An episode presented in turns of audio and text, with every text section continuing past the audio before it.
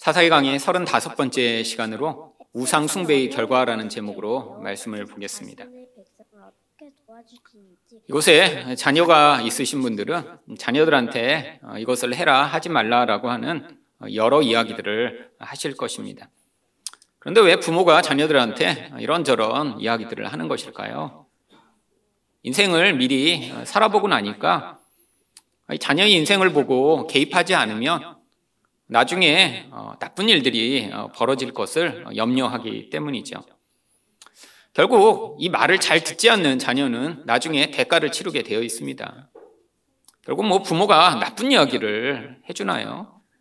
자녀가 잘 되기를 바래서 이것저것 이야기를 하는데 어떤 아이들은 잘 받아들이질 않고 거부하죠. 하나님도 하나님의 백성들에게 어, 이것을 해라 하지 말라라고 성경을 통해 말씀하셨습니다. 물론 성경에 이렇게 하나님의 말씀에 대해 우리는 그것을 율법이라고 알고 있죠. 구약에 있는 율법은 당시 이스라엘 백성들이 지킬 수 있는 형태로 주어진 것이어서 지금 우리가 지킬 필요는 없습니다. 그런데 이 율법의 본질적인 내용이 무엇인가요? 하나님을 사랑하고 이웃을 사랑하라라고 하는 것이죠. 우리가 예수를 믿는 사람이고 또한 예수님으로 말미암아 우리에게 새 생명이 주어져 있다면 바로 이 하나님의 율법의 본질인 하나님의 사랑과 이웃 사랑의 삶이 우리로부터 나타나야 합니다. 근데 문제가 있습니다. 이 하나님에 대한 사랑과 이웃 사랑을 가장 방해하는 그 방해물이 바로 우상 숭배입니다. 그렇기 때문에 성경 전체에서 이 우상 숭배에 대해서 아주 자주 경계하고 있는 것이죠. 하나님이 이 우상 숭배를 하지 말라라고 이렇게 성경에서 여러 가지 이야기로 말씀하고 계신 이유가 무엇인가요? 그 결과가 너무 나쁘고 참혹하기 때문이죠. 그렇다면 우상 숭배는 어떤 결과를 가져오나요? 첫 번째로 우상 숭배의 확산을 가져옵니다. 11절 말씀과 13절을 보겠습니다. 단지파의 가족 중 600명이 무기를 지니고 소라와 에스다올에서 출발하여 에브라임 산지 미가의 집에 이르니라. 지금 이 단지파는 하나님이 주신 기업을 떠나 편안하고 쉽게 얻을 수 있는 땅을 찾기 시작했습니다. 그래서 다섯 명의 정탐꾼을 미리 파송을 했죠. 이들이 가보니까 쉽게 싸워서 얻을 수 있는 땅이 있는 거예요. 하나님이 주신 이 기업은 거기에 아모리 족속이라고 하는 강력한 사람들이 진을 치고 있어서 싸움을 하려고 하면 큰 희생이 따를 것 같고 쉽지 않을 것처럼 보였습니다. 아, 그래서 쉽게 얻을 수 있는 땅을 찾은 거죠. 근데 이렇게 정탐꾼들이 가는 길에 무엇을 보았나요? 바로 미가의 집에 들려 그 집에서 하루를 유숙했습니다. 이 미가가 부잣집이니까 아, 이렇게 지나가는 이런 나그네들 아주 잘 대접했겠죠. 아, 근데 지금 다시 돌아와서 이 정탐꾼들이 야, 우리가 가보니까 이렇게 좋은 땅이 있어. 거기 있는 사람들은 아, 이렇게 싸움도 하지 않고 우리가 얻을 수 있는 그런 땅이야. 라고 그들이 이야기를 하며 아, 이 단지파를 그쪽으로 부른 것이죠. 물론 단지파 전체가 옮겨간 것은 아닙니다. 오늘 본문의 이야기면 600명이 칼든 사람이라고 했죠. 바로 이것은 전체 단지파의 약 1% 정도에 해당하는 숫자입니다. 출애굽한 이 단지파 가운데 칼을 들고 싸울 수 있는 군사가 약 6만 2천 명 정도였거든요. 그러니까 이 600명은 약 1% 정도밖에 안 되는 숫자죠. 그런데 이들이 이렇게 미가의 집에 간 이유가 무엇인가요? 바로 14절 말씀입니다. 전에 라이스 땅을 정탐하러 갔던 다섯 사람이 그 형제들에게 말하여 이르되 이 집에 에봇과 드라빔과 새긴 신상과 부어 만든 신상이 있는 줄을 너희가 아느냐? 그런즉 이제 너희는 마땅히 행할 것을 생각하라 하고 미가는 자기 집에 완벽한 신당을 만들어 놨습니다. 이 개인이 이 정도의 이렇게 신당을 만들어 놓는 건 쉽지 않은 일이죠. 그런데 이 미가는 부자였기 때문에 자기 집에 이렇게 신당을 갖춰 놓고 또 이 제사장이 입는 특별한 옷인 에봇을 만들어 놓고 또한 우상도 한두 종류를 갖다 놓은 게 아니에요. 드라빔은 은으로 만든 아주 작은 우상을 얘기하죠. 그뿐 아니라 또 우상을 새겨서도 만들어 놓고요. 또 금속으로 부어 만든 우상도 만들어 놨습니다. 종류대로 다 갖춰 놓은 거예요. 게다가 아, 이렇게 떠돌던 레위인까지 고용을 해서 아예 모든 종교 시스템을 지금 완벽하게 갖춰 놓은 상태입니다.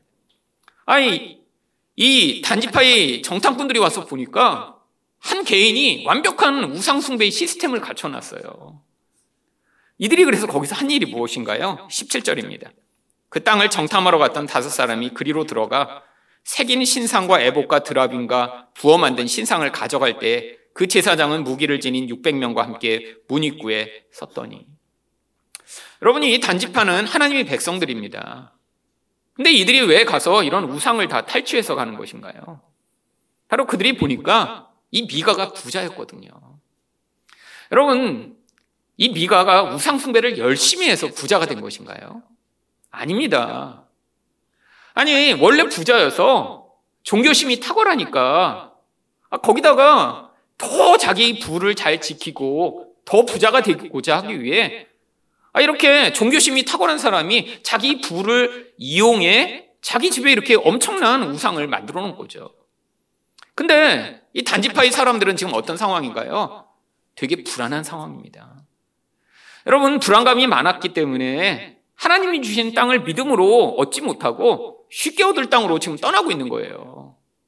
이 불안이 많은 사람들이 보니까 이 부자인 미갓집에 우상들이 많아요. 이들이 어떤 결론을 낸 거예요? 야, 이렇게 우상 숭배를 열심히 했더니 이 미가가 이렇게 부자가 돼서 행복하게 살고 있구나. 아니, 우리도 이 우상을 다 데려다가 우리가 열심히 섬기면 우리도 우리 미래에 이렇게 성공이 주어지지 않을까? 여러분, 이게 사람들이 우상숭배에 빠지게 되는 아주 중요한 이유입니다. 여러분, 사람들은 뭐에 유혹을 받나요? 자기 욕망을 실현시켜주는 어떤 대상에 자꾸 유혹을 받죠. 근데 세상에는 그것을 모델로 보여주는 그런 사람들이 많이 있습니다. 여러분, TV나 매스컴에 자주 등장하는 사람들이 우리 주변에서 쉽게 볼 수 있는 사람들인가요? 여러분, 연예인 한번 보면 되게 놀라잖아요. 와, 연예인 봤다. 저도 여태까지 본 연예인 한 열성꼬락에 꼽습니다. 예전에 최진실 진짜 앞에서 봤거든요. 어, 그때 막 친구들한테 가서 자랑하고. 야, 나 최진실 봤어, 최진실 봤어. 여러분, 맨날 보는 게 아니니까 가서 자랑하죠. 여러분, 뭐 여기 지나가다 자동차 봤다고 가서 자랑해. 와, 나 자동차 봤어. 여러분, 너무 흔한 건 우리가 자랑할 수 없어요. 여러분, 운동선수요? 뭐 엄청나게 유명한 운동선수를 하도 우리는 TV에서 많이 보니까 우리는 너무 잘 알잖아요. 그러니까 되게 흔한 것 같지만 여러분 직접 보기 쉽지 않죠. 여러분 손흥민 직접 만나서 악수라도 한번 해보신 분 계신가요? 이게 아무도 없을 거예요. TV에서 우리가 너무 봐서 익숙해요. 여러분 연예인 만나면 그런 느낌입니다. 나는 너무 잘 알고 있는데 저 사람은 난 몰라. 왜냐하면 우리는 맨날 봤거든요. 손흥민 너무 잘 알아요. 여러분 성경에 있는 이름들 막 잊어버리시면서 손흥민은 안 잊어버리시죠? 어, 그냥 친구 같아 손흥민. 근데 여러분 문제가 무엇인가요?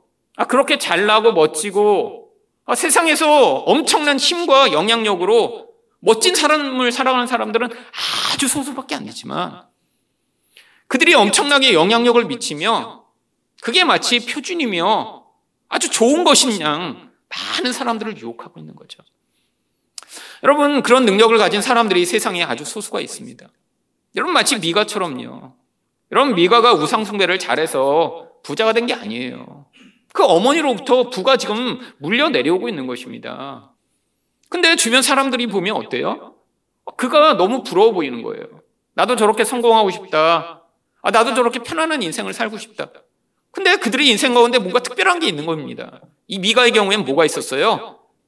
많은 우상들을 자기 집에 갖추어 놓고, 아, 그리고 거기서 우상숭배를 하고 있는 모습들을 본 것이죠. 여러분, 그래서 그 우상을 훔쳐가고 있는데, 아, 바로 이 제사장이 거기서 막아섭니다. 18절입니다. 그 제사장이 그들에게 묻되 너희가 무엇을 하느냐? 당연하죠.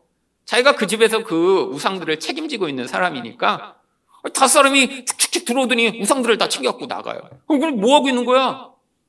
그들이 19절에서 뭐라고 이야기를 하냐요? 그들이 그에게 이르되 잠잠하라 내 손을 입에 대라. 쉬 조용히 해. 그리고 뭐라고 얘기하나요? 우리와 함께 가서 우리 아버지와 제사장이 되라. 내가 한 사람의 집의 제사장이 되는 것과 이스라엘의 한 집파 한 족속의 제사장이 되는 것 중에서 어느 것이 낫겠느냐 하는지나. 여러분 엄청나게 매력적인 제안이죠. 여러분 이 제사장은 지금 소명을 따라 제사장을 하고 있는 게 아닙니다. 지금 돈이 없어서 이것저것 떠돌던 사람이에요. 그래서 자기 동네도 아닌 베들레헴에 가서 일거리를 찾다가 먹고 살지 못하니까 지금 떠돌면서 이 산지까지 왔는데 아, 이 미가가 이렇게 자기 집에 신랑까지 갖춰놓고 우상을 다 갖춰놨는데 근데 빠진 게 하나 뭐예요? 제사장이죠. 그러니까 자기 돈을 가지고 제사장으로 지금 고용한 거잖아요. 여러분 그런데 엄청나게 많은 돈을 주지 않았습니다. 1년에 겨우 은 10세기를 주겠다고 그랬어요. 여러분 이거는 지금 일반적으로 받아야 될 임금의 10분의 1밖에 안 됩니다. 아주 적은 돈이지만 내가 주겠다고 그랬어요. 대신 숙식 제공. 그러니까 지금 아, 배를도 쩔쩔 굶고 아, 제대로 지금 일이 없어서 힘들던 이 제사장이 돕소! 아, 하겠습니다. 그러고 매우 만족했다라고 이야기를 하죠. 이 제사장은 뭐에 따라 자기 인생을 살아가고 있는 자인가요? 아, 자기 배불리기 위해 인생을 살아가고 있는 자니까 지금 이들이 어떤 제안을 한 거예요? 야, 거기서 그렇게 박봉으로 시달리지 말고 우리가 더 많이 줄게. 아니, 우리 한 지파의 제사장이 돼. 여러분, 아니, 소명이 아닌 자기 생존을 위해 살아가는 이 제사장이 그러니까 어떤 선택을 할까요? 20절입니다. 그 제사장이 마음에 기뻐하여 애복과 드라빔과 색인 우상을 받아가지고 그 백성 가운데로 들어가니라. 여러분, 이 우상을 나르고 움직이고 관리하는 게 이 제사장의 책임이니까 자기가 그걸 덥석 받아들더니 너무너무 기쁘게 그들의 제사장이 되기로 합니다. 여러분, 이 미가 한 가정에서 시작된 이 우상숭배가 지금 이 단지파 전체에게 영향을 미치게 된 거죠. 여러분, 이 단지파도 원래 하나님을 섬기던 자들이었습니다. 아니, 마음이 불안하고 두려워서 떠나곤 있지만, 근데 이들 마음 가운데 하나님 백성이긴 했어요. 그러니까 이들도 뭘 찾아요? 제사장도 찾죠. 그리고 신을 찾죠. 근데 문제가 뭐죠? 지금 하나님의 뜻을 버리고 어떤 신을 찾고 있는 거예요? 하나님의 뜻이 아니어도 자기들에게 좋은 이야기를 해줄 그런 하나님. 그건 바로 우상이죠. 결국 이 단지파가 어떻게 되나요? 30절 말씀입니다. 단 자손이 자기들을 위하여 그 색인 신상을 세웠고 모세의 손자여 게르솜의 아들인 요나단과 그의 자손은 단지파의 제사장이 되어 그 땅 백성이 사로잡히는 날까지 이르렀더라. 이 제사장이 대대로 자손들이 계속해서 그 지파의 제사장이 됩니다. 언제까지요? 나중에 이들이 전부 사로잡혀 갈 때까지. 성경에서 이 사로잡혔다라고 하는 것은 이방 민족에 의해서 다 끌려가 포로가 되며 비참한 결국을 맞이한 바로 이 유수를 이야기하는 것입니다. 아마 이들은 아수르에 의해 이렇게 포로되고 다 사로잡혀 간 것으로 보여요. 왜죠? 이 라이스라고 하는 이 편안한 지역이 이스라엘 제일 북쪽에 있거든요. 근데 그 북쪽 위에 뭐가 있었냐면 역사상 가장 강력한 나라인 아수르와 바벨론이 바로 그 위에서 늘 이스라엘을 침공하던 바로 그 지역이에요. 아니 그때는 그렇게 안전하고 편안한 것으로 보였는데 후일에 어떻게 된 거예요? 가장 고통스럽고 가장 파괴적인 장소가 되어버린 것이죠.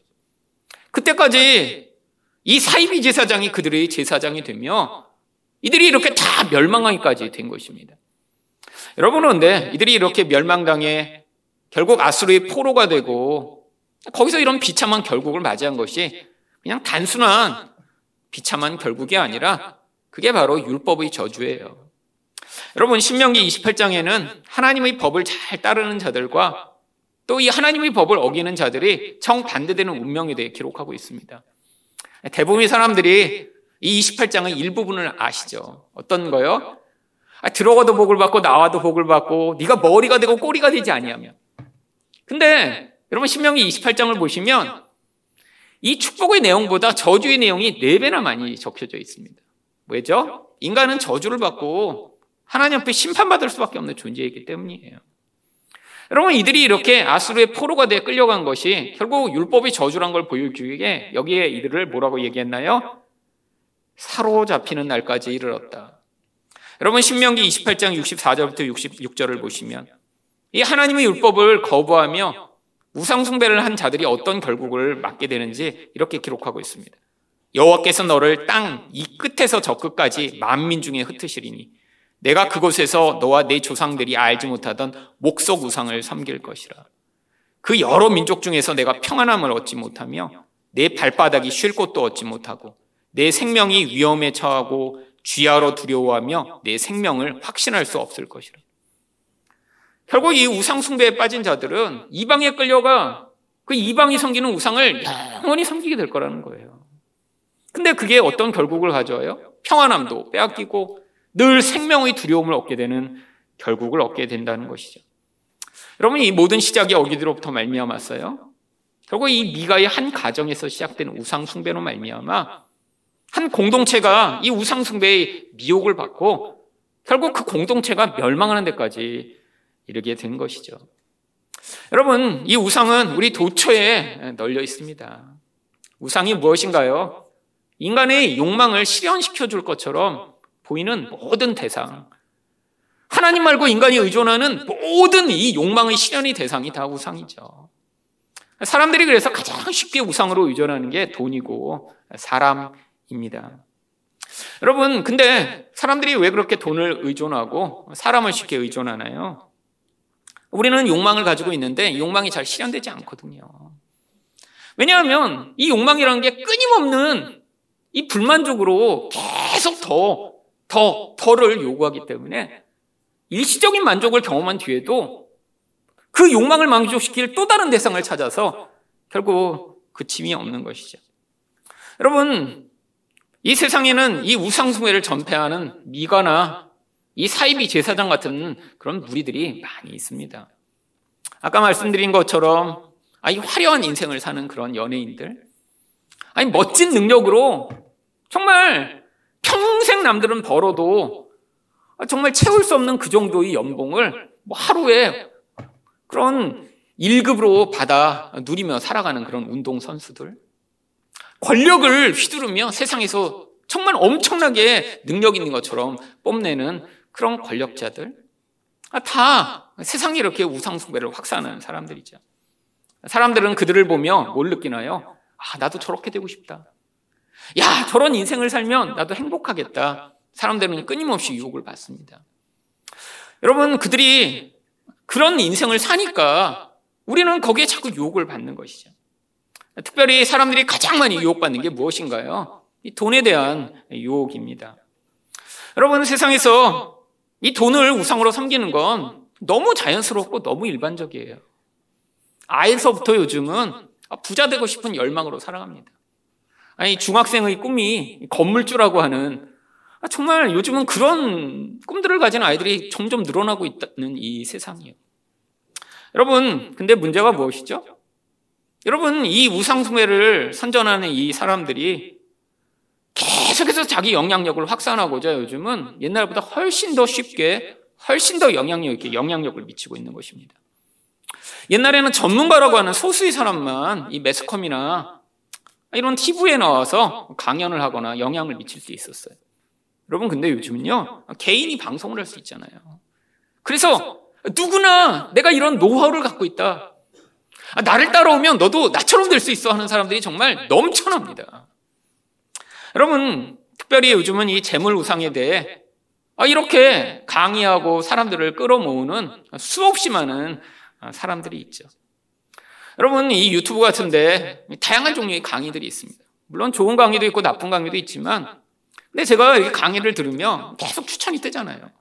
그래서 어떤 강의가 가장 많은가 보면 역시 이 재물을 어떻게 불릴 수 있는지를 강의하는 게 인기도 가장 많고요. 강의 종류도 엄청나게 많아요. 여러분 와서 강의하는 사람들이 다 뭐라고 하냐면 자기는 이런 방법을 통해 부자가 됐다고 얘기하죠. 방법도 진짜 다양하더라고요. 어떤 사람은 막 경매를 해가고 이렇게 부자가 됐대. 그래갖고 막 자기 집이 30채, 50채 막 이렇게 있다고. 어떤 사람은 주식을 통해 부자가 됐다고. 뭐 부동산을 통해 부자가 됐다. 보니까 요즘은 뭐 엔화를 사서 또 부자가 된 사람이 있더라고. 뭐 달러를 사서 부자가 됐대. 그다음에 뭐 채권, 뭐 선물 투자, 뭐 뭔지도 모르는 다양한 방법을 통해 하여튼 다 부자가 됐대요, 자기들은. 근데 이 강의들이 보니까 엄청나게 사람들이 많이 봐요. 여러분 유튜브 보시면서 강의 보시는 분들 그렇게 많지 않잖아요. 유튜브 다 재밌는 거 보려고 보는데 근데 신기합니다. 이런 강의들은요. 많을 때는 막 100만 명씩 사람들이 보고요.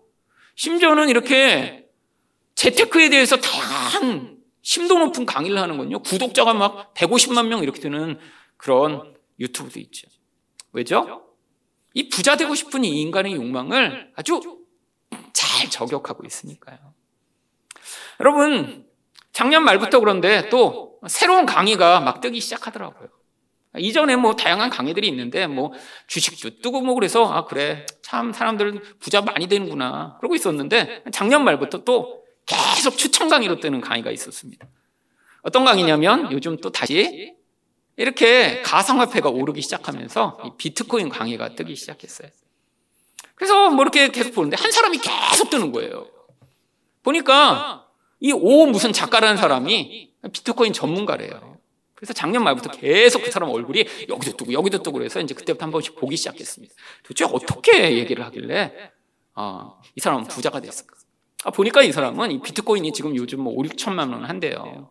근데 이 사람은 비트코인이 몇백만 원 할 때부터 이제 모으기 시작한 거예요. 그래갖고 뭐 정확히 몇 개 모았는지는 이야기를 안 해주는데 일단 그때부터 모아서 안 팔았대요. 그래서 한국에 지금 가장 비트코인 계에서 제일 유명한 사람이라고 하더라고요. 그러니까 이제 이강이 정확해서 막 엄청나게 많이 나오는 거예요. 그래갖고 몇 개를 강의를 들어봤어요. 근데 작년에 정말 비트코인이 많이 올랐습니다. 또 뭐 원래 2천만 원까지 떨어졌다고 그러더라고요. 그러다가 작년에 또 다시 막 한 5천만 원까지 올랐대요. 여러분 막, 막 엄청나게 지금 몇 배 뛴 거잖아요. 그러면서 또 이제 막 이 강의 인기가 있으면서 이제 보니까 무슨 얘기를 하냐면 이 비트코인이 올해 2024년입니다. 2억 원까지 갈 거래요. 2억 원까지. 저희가 10년 동안 이 모든 거를 분석을 해보니까 이제 2억 원이 될 거래요. 그리고 2030년에는 약 20억 원까지 뛸 거래요. 여러분이 부자가 될 수 있는 마지막 기회래요. 마지막 기회. 근데 왜 그런가? 보니까 여러 가지 이유를 대는데 그럴싸해요. 올해가 이 비트코인이 반감기라는 게 온답니다. 반감기가 뭐냐면 이 비트코인은 전체 개수가 2,100만 개인데 그걸 채굴할 수 있는 어, 그게 이 반감기가 될 때마다 두 배로 어려워진대요. 그러니까 그때마다 비트코인 가격이 몇 배씩 떴다는 거예요. 그 다음에 1월 초에 미국 증권감독위원회에서 이 비트코인을 현물 ETF로 승인하는 것이 이제 될 거라고 작년에 막 호재로 뜨더라고요. 됐습니다. 그래서 이제 올해 됐더라고요. 그러니까. 그러니까 이 비트코인이 지금은 한 5천만 원이지만 올해 말에 분명히 1억 원에서 2억 원까지 뛸 거라는 거예요. 어, 듣다 보니까 솔깃해요. 아니, 5천만 원만 있으면 그게 2억 원이 돼요? 그럼 그게 어디 있어요, 세상에. 요즘 은행에 넣어놔도 3%인데. 아, 그럼 천만 원 넣어놓으면 4천만 원 되는 거고. 어. 그래서 이제 답글을 보기 시작해서 답글이요, 막 3천 개, 5천 개씩 달렸어요. 제가 제 설교 여태까지 거의 한 700개, 800개 올렸는데 답글 한 3개 정도 있습니다. 근데 하나의 강의에 답글이 3천 개씩 달렸어요. 도대체 무슨 답글을 달나 이렇게 보니까요. 답글을 뭐라고 썼냐면 우리를 광명으로 인도해 주시는 오 작가님이시여. 그 다음에 앞으로 당신의 말씀만을 따라 두려워하지 않고 끝까지 이 길을 가겠습니다. 그 다음에 당신이 인도하심을 제가 3년 전에만 알았더라면 뭐 이런 보니까 아니 교회 목사님의 설교에 이런 답글이 달리면 목사님 정말 행복할 것 같아요. 그렇잖아요. 성도가 목사님의 말씀을 듣고 끝까지 믿음의 길을 가겠습니다. 이렇게 하고 막. 근데 사람들이 다 이런 종교적 반응을 하고 있는 거예요. 여러분 이건 믿음의 문제잖아요. 여러분 팩트가 아닙니다. 여러분 만약에 올해 말에 정말로 이 비트코인이 2억 원이 되면 우리 공동으로 돈을 다 모아서 반드시 사야 돼요, 이건. 그렇잖아요? 아니, 2억 원 됐는데 그거 안 사면 바보죠. 근데 이건 믿음의 문제예요. 믿음이 있는 자만 하는데 누구를 통해 믿음을 얻게 되죠? 그 오 작가님의 말씀을 듣고 믿음을 가진 자만 투자할 수 있는 거예요. 여러분, 그러니까 믿음이 없는 우리는 저는 일단 믿음이 없어요. 아무리 봐도 믿음이 안 생겨. 그, 그 강의를 한 서너 개 들었거든요. 근데 믿음이 안 생겨요. 의심만 더 생겨요, 의심만. 근데 왜 의심이 생길까요? 여러분, 이 비트코인이라는 게 사실 누구만 이 비트코인을 통해 돈을 벌 수 있냐면 바로 그 오작가 같은 10년 전에 그걸 수백만 원일 때나 수십만 원일 때 사놓은 사람들. 이 사람들은 어쨌거나 계속 부자가 되게 되어 있습니다. 그 다음에 이 비트코인을 가지고 있는 엄청난 큰 세력들이 있어요. 여러분 이 오작가라는 사람이 왜 그렇게 그냥 막 강의를 계속해서 막 피를 토하면서 이 꼭 사라고 마지막 부자가 되는 기회에 동참하자고 왜 그러는 걸까요? 비트코인이 오르면 자기는 더 부자가 되는 거예요. 여러분 일반 사람들이 그를 따라 부자가 될 수 있을까요? 제가 볼 때 거의 불가능할 것 같아요. 왜냐하면 이게 투기의 바로 경향이기 때문이죠. 여러분 이런 뭐 비트코인만이 아닙니다. 주식도 마찬가지예요. 주식도 개인이 들어가서 그걸 통해 부자가 될 수 있는 사람은 아주 소수에 불과하다고 하더라고요. 왜냐하면 이 모든 것들은 결국 이 돈이라고 하는 것이 가지는 엄청난 욕망과 두려움을 자극하는 요소 때문이죠. 여러분 이런 주식이나 이 비트코인에 개인이 들어가 부자가 될 수 있는 길이 있다면 아마 한 가지일 거예요. 그냥 사놓고 잊어버리는 거예요. 10년 동안. 여러분 혹시 몰라요. 여러분 중에 정말 남는 돈이 너무 많으셔갖고 10년 동안 난 돈을 안 써도 되고 생각도 안 한다 이런 분이 있으면 혹시 몰라요. 20억 원이 될지도 모른다니까 사도 보세요. 뭐 떨어지면 할 수 없죠 뭐. 근데 그 없는 돈 치고 그냥 넣는 거죠. 근데 이럴 사람이 몇 명이나 될까요? 여러분 돈에 대해서 그렇게 내가 몇 천만 원을 어디다 넣었는데 어 난 10년 동안 생각도 안 할 수 있는 그 정도의 정말 이 자유를 누리는 사람이면 평소에 원래 이런 분은 부자여야 돼요. 이 돈에 대해 그 욕망과 두려움에 전혀 영향을 안 받을 수 있거든요. 그런데 대부분의 사람들은 어떨까요? 만약에 여러분이 돈이 어디인가 있으면 계속 신경이 쓰일 수밖에 없습니다. 조금 오르면 어때요? 와 떨어지면 어 계속 왔다 갔다 하죠. 왔다 갔다. 여러분 근데 이게 뇌를 자극해요. 어떤 정신과 의자, 의사가 사실 책을 쓴 게 있습니다. 자기가 유명한 사람이더라고요. 주식을 해갖고 수억 원을 다 잃어버리고 그리고 이제 자기가 정신과 의사니까 왜 이렇게 주식을 해갖고 돈을 못 벌고 자기 같은 정신과 의사도 돈을 다 잃어버리나. 근데 그게 이 주식이라는 게 결국 오르면 도파민을 자극한대요. 그래서 이 도박을 하는 것 같은 흥분 상태에 빠지게 되는 거예요. 그러니까 한 번 돈이 조금 오르면 자기 전 재산을 넣고도 자기가 전혀 이상하다는 걸 못 느끼는 거예요. 근데 떨어지면 어떻게 돼요? 이 두려움을 자극해서 세로토닌이라는 호르몬의 자극을 받아 이 너무 또 긴장하게 되는 거예요. 그러니까 이 출렁거리는 그 출렁거림에 일반 사람들은 견뎌내지 못하는 것이죠. 아, 물론 이거를 다 이겨내고 아, 나는 이렇게 해서 부자가 될 수 있다는 소수의 사람들이 있겠죠. 이런 사람들은 뭘 해도 잘할 거예요. 여러분, 근데 어떻게 될까요? 하루 종일 아마 그 생각만 해야겠죠. 여러분, 이 가상화폐 하는 거나 주식하는 사람들을 보면 하루 종일 그걸 바라보고 있어야 돼요. 아마 10년 동안 비트코인의 그래프를 보며 하루 종일 묵상하기 시작하면 아마 그 사람은 내면은 비트코인 아니야 이렇게 쫙 새겨질 거예요. 말끝마다 비트코인, 비트코인, 비트코인. 말씀을 그렇게 묵상했으면 이미 예수님과 비슷한 수준으로 올라갔을 거예요, 아마. 그렇잖아요. 24시간 그 생각만 하고 있는데. 여러분, 그런 대표적인 사람이 한 명 있었죠. 김모식이 의원이라고 지금 민주당을 탈당하고 지금 무소속으로 된 의원이 있더라고요. 지난 2년간 가상화폐를 거래 액수가 얼마냐면 1118억 원을 사고 팔고 사고 팔고 했어요. 가상화폐만. 물론 돈을 번 건 아니고요. 사고 판 것만 1100억 원어치 사고 팔았어요. 근데 그 기간이 딱 어떤 기간이었냐면 국회의원 활동하던 핵심 기간이었고요. 이 가상화폐를 국회에서 자기가 회의에 참석하는 순간에 거래한 것만 300번이 넘어요. 그러니까 회의 참석하면서도 계속 핸드폰으로 사고 팔고 사고 팔고 한 거예요. 그러니까 1100억 원어치나 사고 팔았죠. 근데 이렇게 하고 얼마 번 줄 아세요? 1100억 원을 벌었으면 할만해요. 그렇잖아요. 근데 그렇게 해갖고 1100억 원을 팔고 살고 수백 번을 했는데 겨우 10억 벌었대요, 10억. 근데 그 10억도 번 게 아닌 것 같아요. 왜냐하면 이 가상화폐 처음 시작할 때 주식을 다 팔아갖고 10억 원을 넣고 시작했거든요. 그래서 10억 원을 넣고 시작해갖고 막 1100억 원을 거기서 수백 번 계속 팔고 사고 하다가 하여튼 지금 결과적으로 한 10억 원 정도 돈이 남았다고 하더라고요. 그러니까 뭐 제자리죠, 제자리. 여러분 근데 결과 어떻게 됐나요? 이 사실이 다 밝혀졌잖아요. 아니 그 의원이 누군지도 평소에 모르던 저 같은 사람도 이 사람이 몇 번 사고 팔았는지 다 알게 됐어요. 그리고 결과 어떻게 됐어요? 당에서 축출돼서 지금 무소속으로 나왔고요. 아마 이번 4월달 총선에는 못 나오겠죠. 그렇죠? 그래도 찍어주실까요? 아, 못 나올 가능성이 높죠.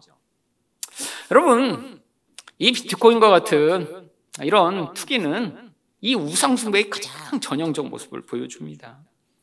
소수의 부자된 사람들이 있어요. 그렇잖아요. 그들을 보며 많은 사람들은 부러워합니다. 근데 누가 유혹받을까요? 그들처럼 부자가 되고 싶은 그래서 그것으로 말미암아 나의 욕망을 실현시켜 주고 싶은 이 깊은 영적 우상 숭배적 경향이 있는 사람들은 쉽게 영향을 받습니다. 여러분, 아, 여러분들이 제가 부자가 되는 길을 막는 게 아니에요. 여러분 가운데 뭐 저는 뭐 여러분들이 이런 투기를 하거나 막 비트코인에 지금 투자를 해놓고 있는 분은 없으리라고 믿습니다. 근데 이게 세상의 길이라는 거예요. 투기는 하지 않더라도 어떤 사람들이 있을까요? 끊임없이 유혹받는 사람들이 있어요. 아, 아깝다, 아깝다. 여러분 그런 생각 해보지 않으셨어요? 야, 10년 전에 내가 비트코인을 알았더라면 너무 안타까워, 너무. 여러분 지금 이게 우리 안에 있는 이 우상숭배적 경향성을 보여주는 거죠. 하나님이 내 인생에 주신 능력, 정도의 길을 버리고 어떤 특별한 기회와 특별한 수단을 통해 갑자기 내 욕망을 실현할 수 있는 그런 거대한 인간이 되고 싶은 이 숨겨진 내적 욕망이요. 여러분, 여러분들이 건강한 길을 찾지 못하면 인생에 꼭 비트코인이 아니라 어느 순간인가 유혹받을 길이 생깁니다. 여러분, 사람마다 그래서 인생에서 돈이나 사람에 의해 깊은 좌절과 고통을 경험하는 경우들이 있어요. 근데 그게 뭘 보여줘요?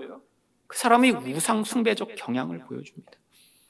여러분, 보통 사람은 이렇게 돈으로 크게 상기되고 있지 않아요. 아, 물론 뭐 택시 탔는데 몇천 원 이렇게 사기치고 그건 사기당한 게 아니죠. 뭐 여행지 갔는데 아, 물건 조금 비싸게 사고 그런 거 말고요. 정말 큰 단위로 이렇게 사기를 당하는 사람들 다 무엇에 영향을 받는 거죠? 이런 우상숭배적 경향성을 아, 이런 돈에 대해 아주 다른 사람을 사기쳐 먹는 것만 연구한 사람들이 그들이 그런 경향성을 깊이 파고들어 그들을 넘어지게 하는 거죠. 그럼 맨날 신문에 나오잖아요. 어디서 뭐 투자하는데 뭐 투자했다고 거기다 돈 다 넣었다가 잃어버린 사람들. 여러분, 한심해 보이지만 우리 모두 다 경향성을 가지고 있습니다. 여러분, 한 개인 안에 있는 이 영적 경향성은 영향력이 있어요. 이게 문제예요. 여러분, 이 우상숭배가 미가로부터 끝났다면 괜찮지만, 그게 한 지파를 멸망에 이르는 길에 영향을 미쳤죠. 여러분, 우리 인생을 통해 확산되어야 할 영향력은 무엇인가요? 바로 하나님을 온전히 믿는 사람들이 우리를 통해 나타나야 되지 않을까요?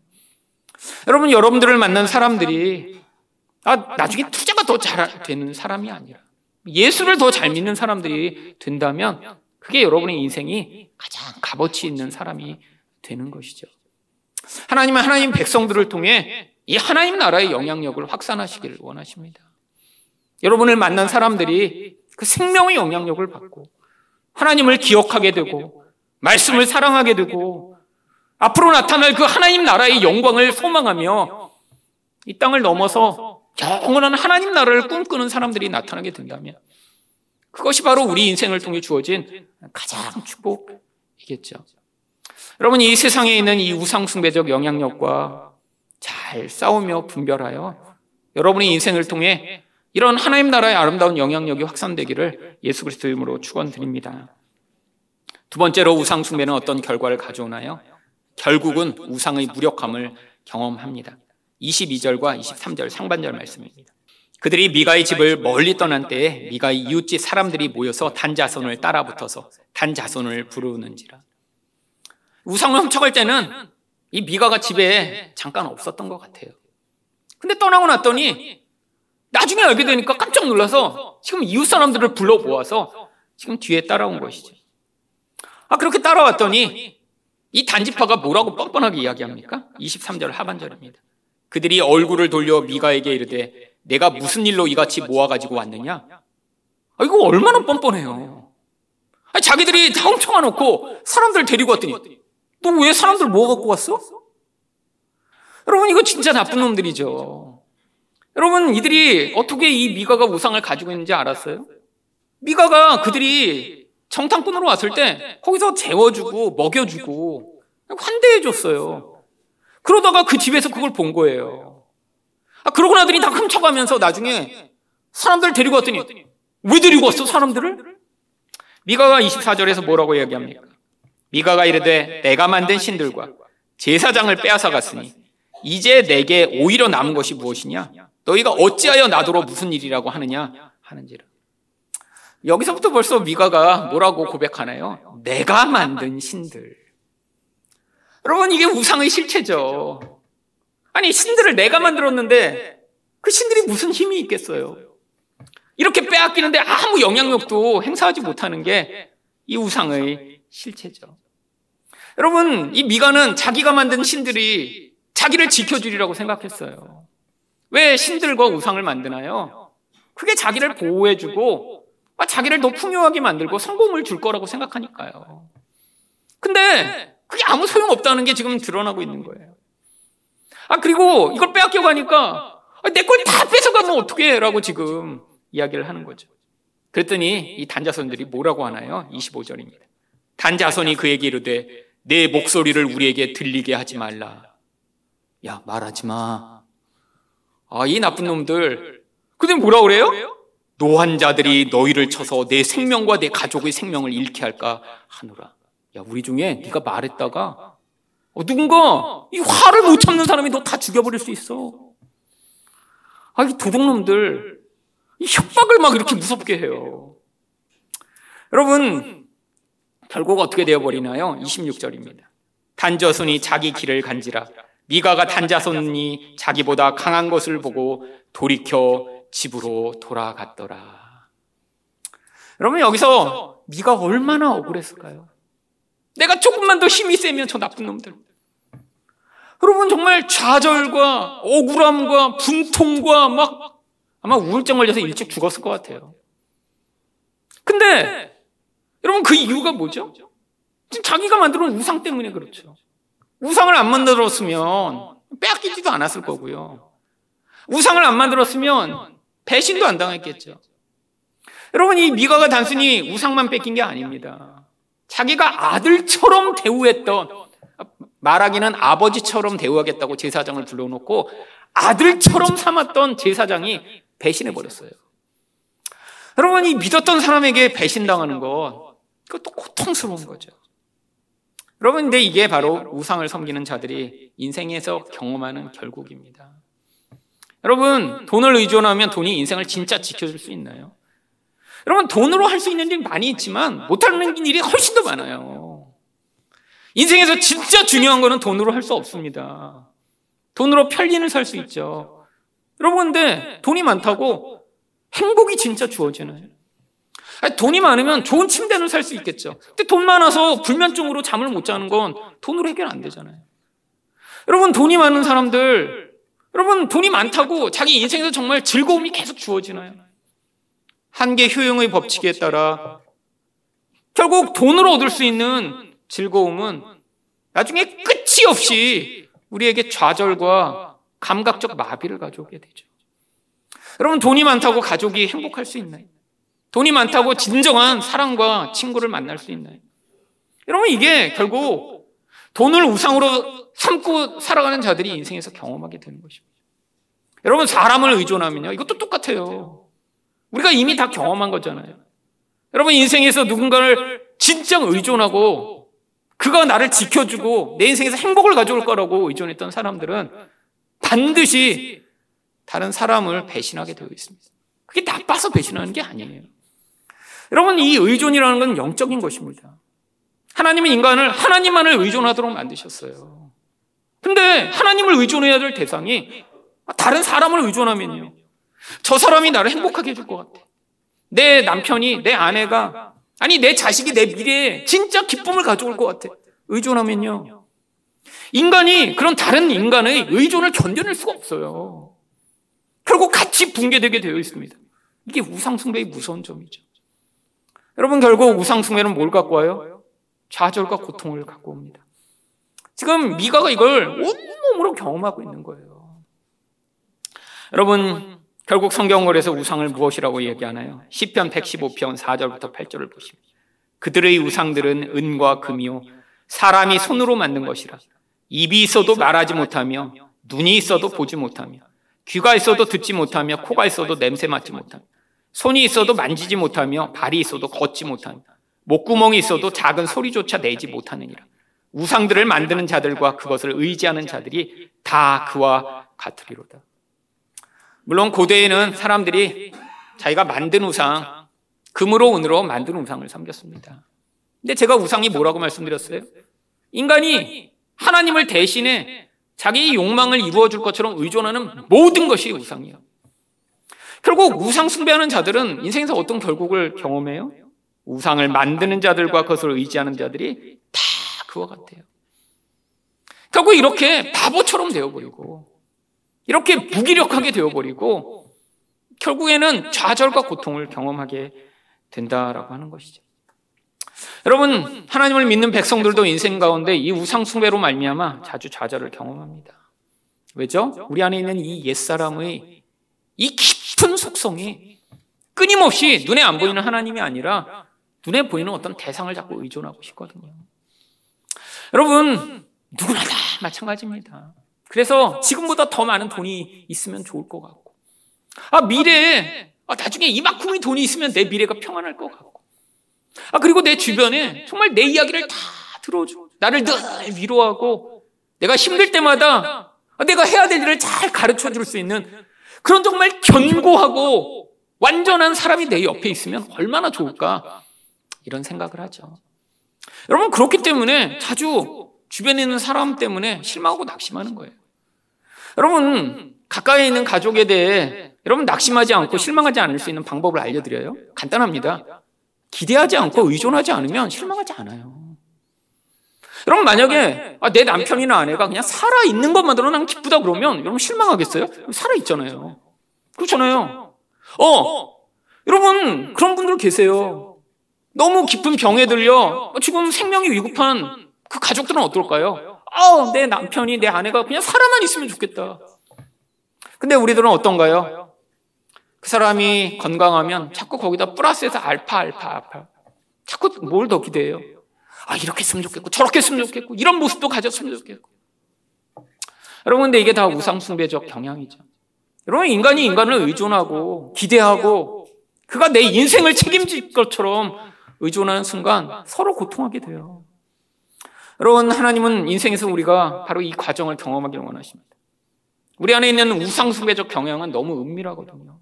영적이거든요. 눈에 안 보이지만 그게 겉으로 드러나는 돈에 대한 의존, 돈에 대한 사랑, 돈에 대한 기대. 아니, 사람에 대한 의존과 기대는 자주자주 드러나고, 자주자주 드러날 때마다 그 대가를 치루어야 하거든요. 여러분, 살아오면서 돈 때문에 한 번도 좌절하거나 낙심한 적이 없으신가요? 여러분, 저는 수도 없이 많았습니다. 왜냐하면 너무너무 돈이 없는 채로 20, 30대를 지냈으니까요. 여러분, 근데 인생에서 그런 좌절스러운 과정을 지난 것이 저는 지금 돌아보니까 너무 큰 축복이었어요. 왜냐하면 여러분, 그렇게 돈이 없는 비참한 과정들을 지나며 돈 때문에 너무 두렵고 불안하고 죽을 것 같은 과정을 지나다가 제 안에 그 깊이 자리 잡은 하나님의 약속은 믿지 못하고 눈에 보이는 그것을 의존하는 이 깊은 우상숭배가 얼마나 악질적이고 더러운가를 깨닫고 회개할 때마다 하나님이 그 깊은 과정을 통해 이 돈에 대한 의존과 사랑에서부터 정말 많이 자유를 주셨으니까요. 아마 그런 자유를 얻지 못했으면 지금도 계속 두려워하고 불안하겠죠. 20년 후에 어떻게 될까? 아니, 몇 년 후에 어떻게 될까? 여러분, 근데 돌아와 보니까 정말 하나님이 약속하신 대로 인생 가운데 나는 돈이 하나도 없었는데 정말 그 모든 과정들을 은혜로 지나가게 하시고 여기까지 이르게 하셨죠. 여러분 사람이요? 여러분 사람 때문에도 많이 실망하고 낙심하고 좌절하며 고통했죠. 근데 그때 제가 사람을 미워하고 그것 때문에 고통하는 과정을 통해 하나님 또 뭘 가르치셨냐면 아 사람은 절대 의존할 대상이 아니라 그냥 사랑하고 기다릴 대상이구나라는 사실을 가르쳐 주셨죠. 여러분 그걸 배우지 못했다면 아마 저는 또 지금 얼마나 많은 사람들을 미워하고 계속 고통하고 있을까요? 근데 젊어서 그 과정을 지나며 하나님의 그 은혜와 이 우상 숭배로부터 벗어나는 것이 얼마나 큰 자유와 은혜인지를 경험하게 하시며 오히려 지금 더 큰 자유를 누리게 되었습니다. 여러분 사람 때문에 낙심하고 실망하셨나요? 아니, 돈 때문에 불안하고 또 좌절하셨나요? 이 기회를 통해 오히려 우리 안에 있는 깊은 우상 숭배를 회개하여 오히려 하나님이 주시는 그 놀라운 자유와 은혜의 자리에 서시는 여러분 되시기를 축원드립니다.